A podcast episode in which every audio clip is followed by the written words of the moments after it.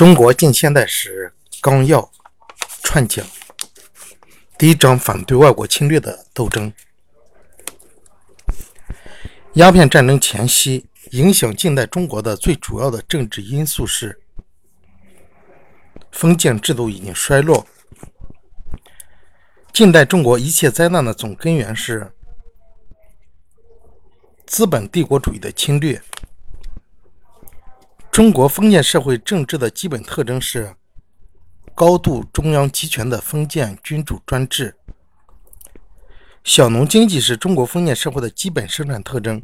其主要特征是个体家庭为单位，并与家庭手工业结合的自给自足的自然经济。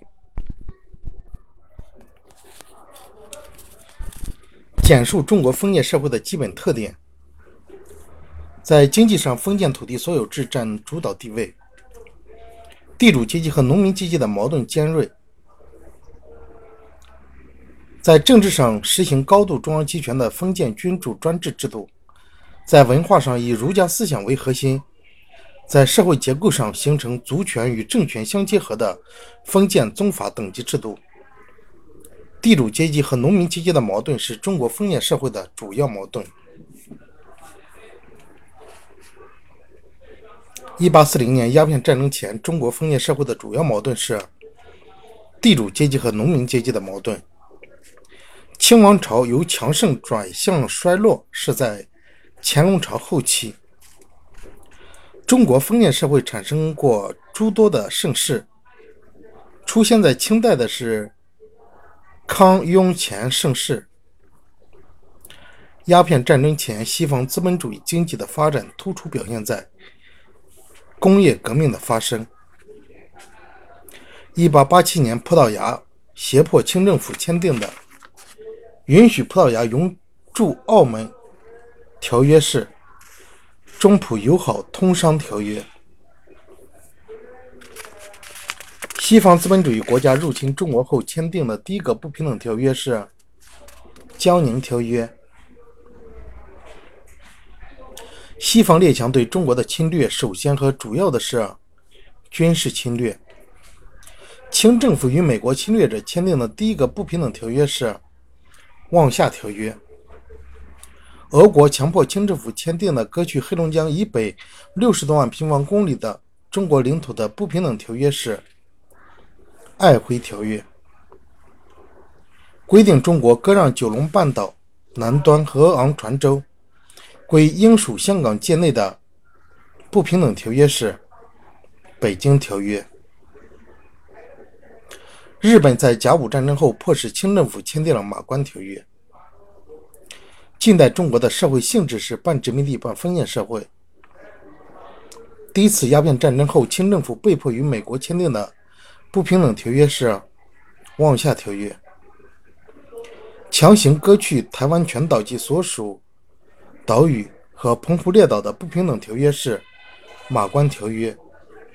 近代中国向资本帝国主义列强赔款最多的不平等条约是辛丑条约。近代中国曾统治台湾半个世纪的国家是日本。第二次鸦片战争后，从中国攫取了100多万平方公里的土地，获利最大的国家是俄国。1860年洗劫和烧毁圆明园的是英法联军。最早规定外国列强在中国享有领事裁判权的不平等条约是五口通商章程。1860年北京合约开放的陆路商埠是伊犁和喀什噶尔，将英商进出口货物的具体税率用中英协商方式固定下来的条约是五口通商章程海关税则。19世纪末资本帝国主义19世纪末资本主义进入帝国主义阶段之后，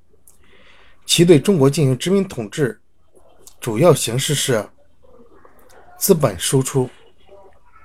1842年中英南京条约开放的通商口岸是广州、厦门、福州、宁波、上海，在中国近代史上规定允许外国人在中国办工厂的条约是天津条约。列强在华设立的第一家银行是英国东方银行。基督教在中国设立的最大出版机构广学会发行的报纸是《万国公报》。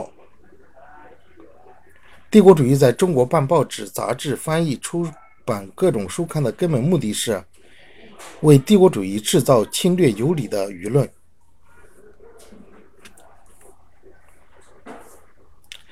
资本帝国主义列强侵略中国的主要目的是强迫中国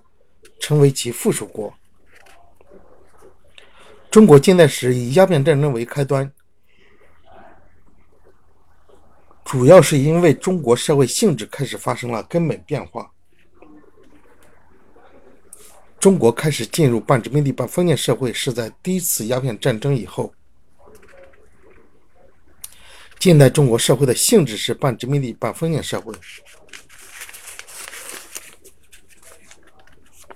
论述题：近代中国半殖民地半封建社会的特点分为6点。第一点是资本帝国主义不但逐步操纵了中国的财政和经济命脉，而且逐步控制了中国的政治，日益成为支配中国的决定性力量。而中国的封建势力同外国封建侵略势力，相勾结，成为外国列强压迫奴役中国人民的社会基础和统治支柱。三、中国自然经济的基础虽然遭到破坏，但是封建制度根基及封建地主的土地所有制依然在广大地区内保持着，成为中国走向现代化和民主化的严重障碍。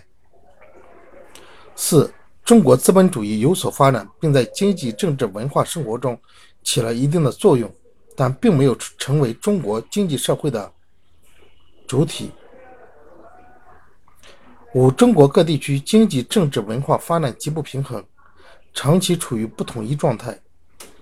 6、人民毫无政治权利和生活的极端贫困化。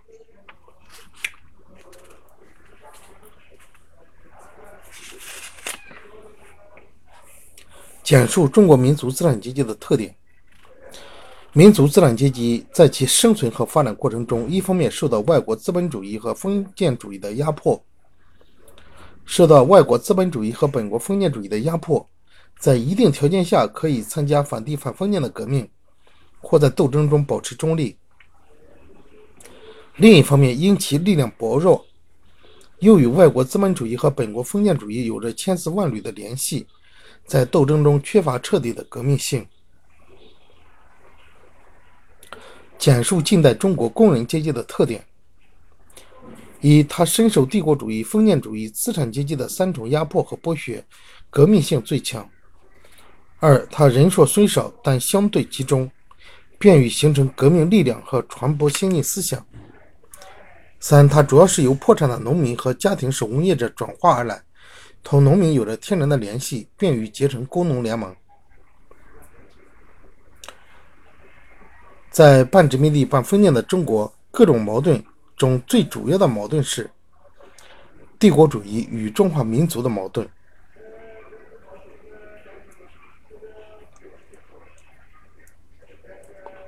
论述题：中国半封建半殖民地社会的主要矛盾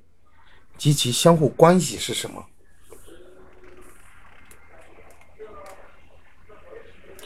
在半殖民地半封建的中国，帝国主义与中华民族的矛盾，封建主义与人民的大众的矛盾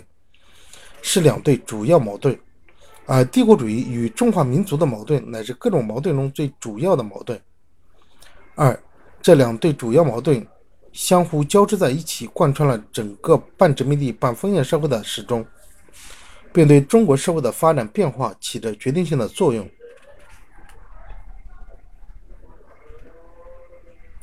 1、当外国列强向中国发动侵略战争时，为避免亡国灭种的危险，中国内部各阶级除了汉奸卖国贼外，能够暂时的团结起来共同对敌，阶级斗争降到次要地位，而民族矛盾上升到主要地位。鸦片战争、第二次鸦片战争、中法战争、中日甲午战争和八国联军侵华战争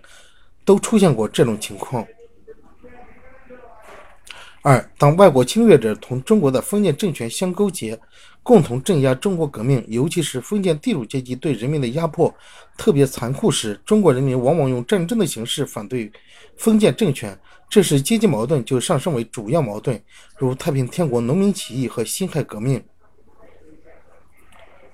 三、当国内战争发展到直接威胁帝国主义在华利益以及中国封建地主阶级统治时，外国列强甚至直接出兵镇压中国人民，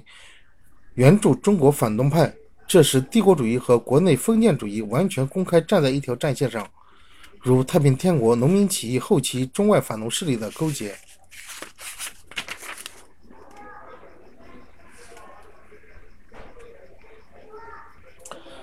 世述近代以来，中华民族面临的两大历史任务及其相互关系。